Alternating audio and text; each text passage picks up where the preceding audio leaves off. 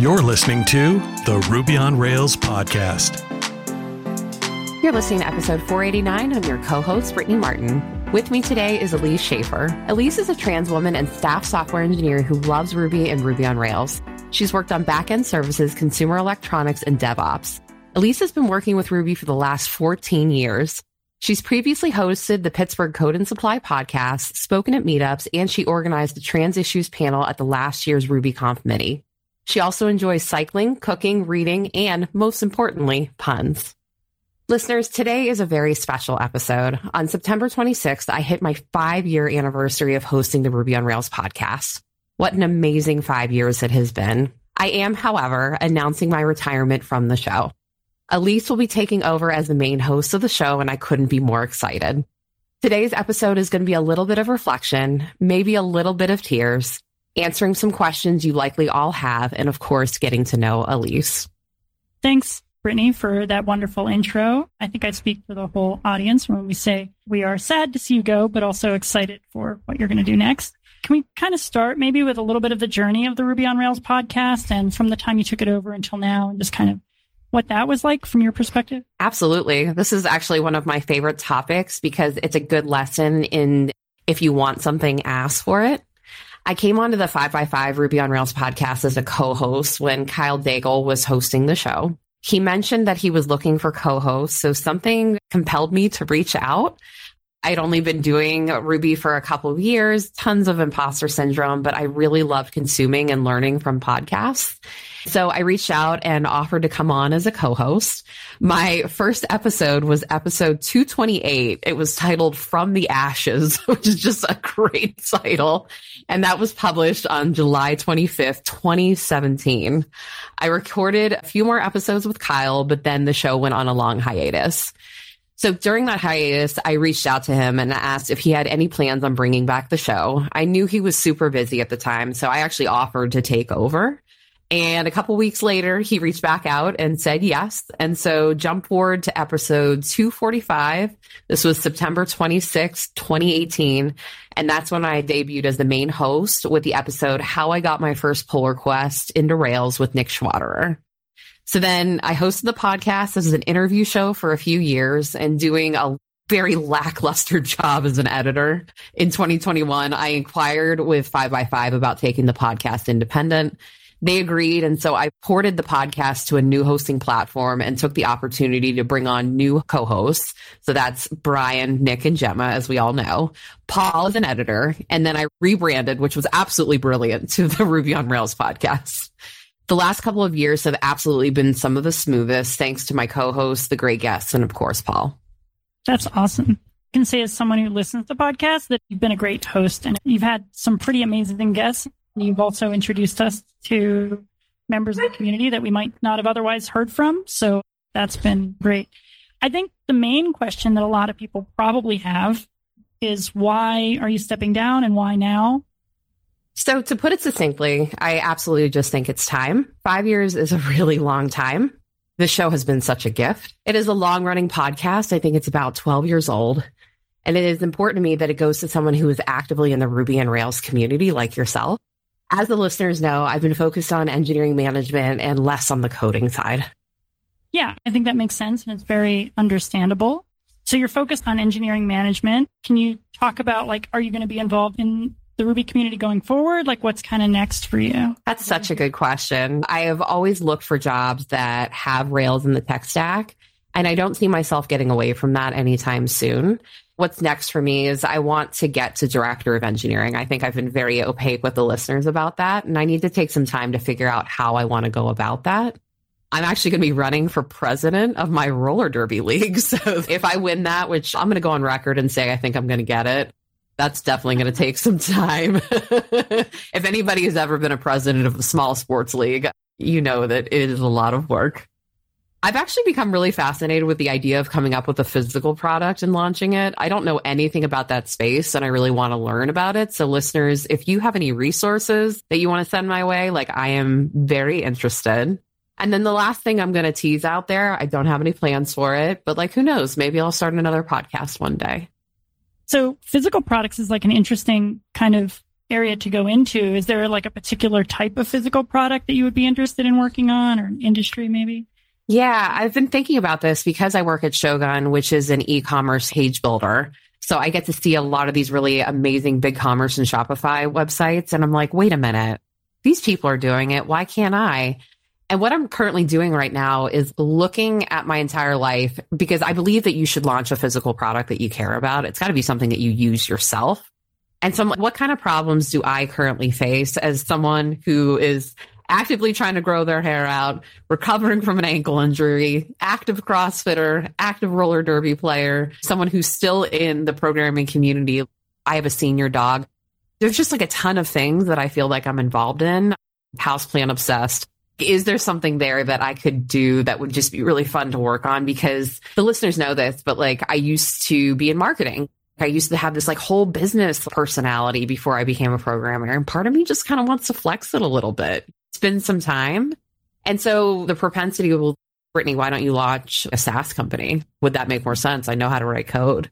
And I think I could do that, but I don't find it nearly as risky or as interesting, if that makes sense. Yeah. And the risk, it's probably a little bit more exciting and a little bit more room to grow because it's riskier, right? Yes, exactly. Because it's going to be a situation where I'm going to come up with a prototype for an idea. And I, I literally think I'll end up like 3D printing something, going to Joann Fabrics and hot gluing something and just, and then just go out to my friends and family and be like, Hey, what do you think of this thing?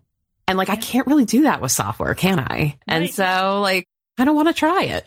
I might yeah. fail. I probably will fail, but at least I can say I tried. Well, the good news is that like 3D printing, a lot of that stuff has gotten so much easier in the yes. last 10 years because it used to be you'd have to find like a mill or a fabric shop or a sewing shop or something. Like you'd have to find multiple suppliers to do all that stuff before you could even start to do anything.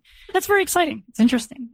I look forward to hearing or learning more when the time comes. If I ever have a product launch, I will certainly let you know, Elise. Okay. I'll have you plug it on the show for me. yes, I will happily plug it on the show for you. Cool. So, as we look at the podcast over the last five years, what are some moments that were that you're particularly proud of? Yeah, I have a couple for sure. When I started, there was only a couple shows in the Ruby space at all. And as I've hosted, that number has only grown, which I think is really great. I'm proud of some specific episodes because before the Ruby and Rails shows, they didn't really talk to one another. And so at one point I reached out to a bunch of them and said like, Hey, we should do like a massive crossover episode. And so episode 379, mega crossover episode with the bike shed, Rails with Jason, Remote Ruby, and the Ruby on Rails podcast was just a lot of fun. I ended up being the moderator for it. And I really loved the camaraderie that came from that. And that kind of expanded too, because there was a couple podcasts in the past that would do live recordings from conferences. And then that kind of fell by the wayside. And so I was the one who reached out to the conferences and said, like, hey, I want to bring this back. So episode 469, we've done a couple panels, but 469 is probably my most proud moment. That was RailsConf 2023, a Ruby community podcast live. That's when we got to have Paul in person. He did an amazing job with the audio. Got to co-host it with Jason Charnes and we just brought on multiple guests and that was just a lot of fun. And then just a recurring theme with Jason Charnes, episode 454, RubyConf at home. So this is where RubyConf reached out and asked us to do a live podcast panel. And that was with the Hanami core team, which I loved that episode because the Hanami core team very rarely spoke to each other synchronously and we had all the core team members. We got to see them interact, which was really cool. And it also kind of was a nice move for us. I mean, it's called the Ruby on Rails podcast, but we've had several episodes over the years about Hanami, about things that are not inherently Rails. And so I was definitely in particular proud of those episodes. And then this has been a big theme for me, at least, and I'll be asking you whether or not you'll do the same. But there's many people in the Ruby and Rails community that made their podcast debut on this show. And some of them have gone on to create podcasts or they become big on the conference circuit and things like that. And so I'm really particularly proud of that. And then we've created some really fun traditions on the show that didn't exist before. You know, the holiday buying guide with Nick, New Year's resolutions with Gemma, hiring updates from Brian, which tend to be like our highest listened to shows. And I'm just going to have fond memories of recording episodes in my tiny closet that Paul convinced me I no longer needed to do. and recording with a broken ankle because I was able to be connected with people without leaving the house. And then it's weird. I look back fondly to recording during the pandemic. We had nowhere to go. And so this was like that opportunity to connect with people. And so some of those episodes were just really special. As an engineering manager or an engineer, too much of your time gets sucked up with downtime issues, troubleshooting, and error tracking. How can you spend more time shipping code and less time putting out fires? This is a question I'm always asking myself. Well, Honeybadger is how. It's a suite of monitoring tools made specifically for developers. It's the only system that combines error monitoring, uptime monitoring, and cron and heartbeat monitoring into one clean, fast interface. Sure, you can get familiar with any interface. But why waste your time learning some Frankenstyle interface that looks like an airline cockpit when what you need is clarity and speed? You won't know if Honeybadger will really save you time and trouble until you can see how it works in your own toolchain. With two lines of code and five minutes, you can see for yourself. Honeybadger automatically hooks into popular web frameworks like Ruby on Rails, job systems, authentication libraries, and front end JavaScript. Imagine fixing errors before your users can even report them. Five minutes of your time with a free trial is all it takes to see if it will work for you. It just might be the best five minutes you've spent in a long while. Check out honeybadger.io. Yeah, I think in particular, I really like getting multiple podcasts together. Like, I think some of my favorite episodes, I saw the one at RubyConf Mini. I'm giving a talk on Thursday. I still remember that name. yeah, we were all giving a talk on Thursday. The irony, and I don't know if we've talked about this on the show, is that I was on the wait list. And so everybody on the panel was giving a talk on Thursday, but I was not. And then I got called up from the wait list and gave a talk on Thursday. So like then it was just such great timing. Yeah. So I think I saw one at RailsConf Portland. Yes, maybe? you sure did. We were in a tiny room. No one could find it, but it happened and it was a great episode. Yeah. Yeah. That's awesome. Okay. I think now, thanks so much. I think again, I speak for the audience when I say we will miss you and you've done a, an amazing job on this podcast and it's been great having you to listen to over the years. But now I will turn it over to you and you can ask me questions and the audience can get to know me. Wonderful. So listeners, you are in such good hands. If you were lucky enough to go to RubyConf Mini, Elise led a panel there and it was just absolutely incredible. We mentioned it at the beginning. It's not recorded, but you have to trust me. It was a very special experience. Elise is a great interviewer, very organized, and I just know is going to take the podcast in a great direction. So, Elise, I have to ask, what are you most excited about hosting the show? So, I think the thing that I am most excited about is getting more chances to interact with the community and getting to talk to more people in the community and getting to share those conversations. I think that's probably the thing that is the most exciting about taking over is being able to interact with the community in that way. I think it's also a good opportunity to take this thing that is such a good area of the community and contribute to it. I think that's also very exciting. It's a little scary, but it's also exciting. So yeah, I mean, I think that those are the big things that I'm going to be contributing to the community in a way that I kind of haven't before. And that's fun and new and exciting. I do want to note that Elise is coming into this with entirely professional microphone setup. I was on like a $10 microphone. It was like really, really shameful. So like already you're in good hands, listeners. I will say that I've had people approach me and say, Hey, I want to start a podcast. What's it like to grow an audience? And I'm like, I don't know. I inherited one. so like, but there is a responsibility to holding on to that audience. And that's a different challenge than creating something new and finding loyal listeners. For me, when I started back in 2018, the podcast had been dormant for six months. I'm sure people had unsubscribed. And so, you know, came back from the ashes. The nice thing about this is the handoff between you and me is going to be just so smooth. And I'm just very excited about that. I feel like this is an example of like good transition. Thank you. Yeah, there is a certain aspect of responsibility that I feel towards it because it has such a devoted audience to the podcast. And like, I do take the responsibility to that audience very seriously. And I'm excited to do well by the listeners. Well, I think a big question that everybody is probably wondering, Elise, is what, if anything, is going to change about the show? That is a great question. So, in the short term, I don't think much is going to change. I think you are also very organized and very kind of methodical. And I've pretty much stolen your episode outline. I think I'm going to run essentially the same format. We're going to have guests on. We're going to hear from interesting people who've got interesting perspectives or who are doing fun or cool things in the community. I think that's not going to change. That's all going to stay the same. I think the things that will change is that I'm a different host. And so I might have a different conversational style or I might approach those conversations differently. But I don't think it'll be too different in the short term. And I don't have a lot that I'm going to change as I start to get my kind of feet under me with the podcast. I can say that I do typically, like anytime I take something new on, I have this like three month marker where I like look back and just see what was working and what isn't working. So I probably will have a better answer to this question in December than I do right now. I think one question I have for you is I inherited the obsessively naming the episodes, and I've done that for almost 250 episodes. So, like, you continue numbering the episodes, or will you maybe strip that? So, right now, my plan is to just keep numbering the episodes and to keep naming them kind of good names or fun names. We did say at the beginning that I'm very fond of puns, so it is possible that I might try to work puns into the podcast names.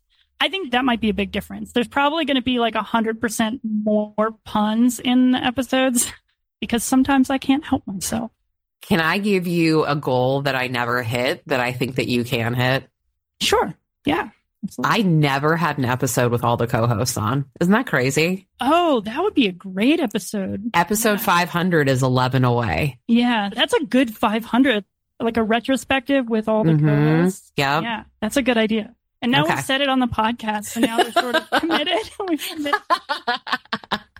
Might be a great idea. And I will say too that with this switch, you're going to get some episodes from Nick as the listeners know, we did select our winner for Rails World. So congratulations to the winner. But Nick will be going to Rails World and recording a couple episodes from there. So you'll see those in your feed as well. But I know Elise already has a list of guests that she's already reached out to or have already reached out to her. So definitely all the information on the Ruby on Rails podcast website will now point to Elise. So if you are interested, definitely reach out to Elise. Speaking of, will the audience get a chance to meet you at any conferences coming up? Yes, I will be at Rocky Mountain Ruby in October. I'm in Colorado, and that's just over in Boulder. So I will be there for those two days. And then I will also be at RubyConf San Diego. And I will be very excited to talk to people and get to see everyone there as well. Oh, I cannot wait for the time when you go to a conference and somebody recognizes you from your voice. It's the best. Oh, wow. That would be fun. I think it would be surprising at first, right? You'd mm-hmm. be like, oh, yeah, I guess you would. So, how can people find you online and like pretty much get to know you better, Elise? Yeah. So, I am mostly off of social media.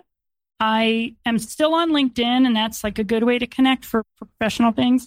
I do have a blog that I update about every other week, sometimes every third week, depending on how things are going. And then I'm on Strava. If anybody's on Strava, they can find it. but that's kind of given up on Twitter and Mastodon and all of the social media stuff.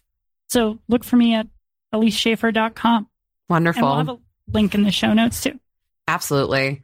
So Elise has given me the space to say my goodbye. So I'm kind of like gearing up and I'm going to say my goodbye, listeners. So as I sit here recording this, I can hardly believe it has come to this moment after five incredible years of sharing stories, insights, laughter, and code with all of you. I've come to this crossroads and really it, it's it is time for me to depart, but I am a bit sad about it. When I started this journey half a decade ago, I had no idea where it was going to lead. And I embarked on this with a desire just to connect with the Ruby on Rails community and feel like I belonged.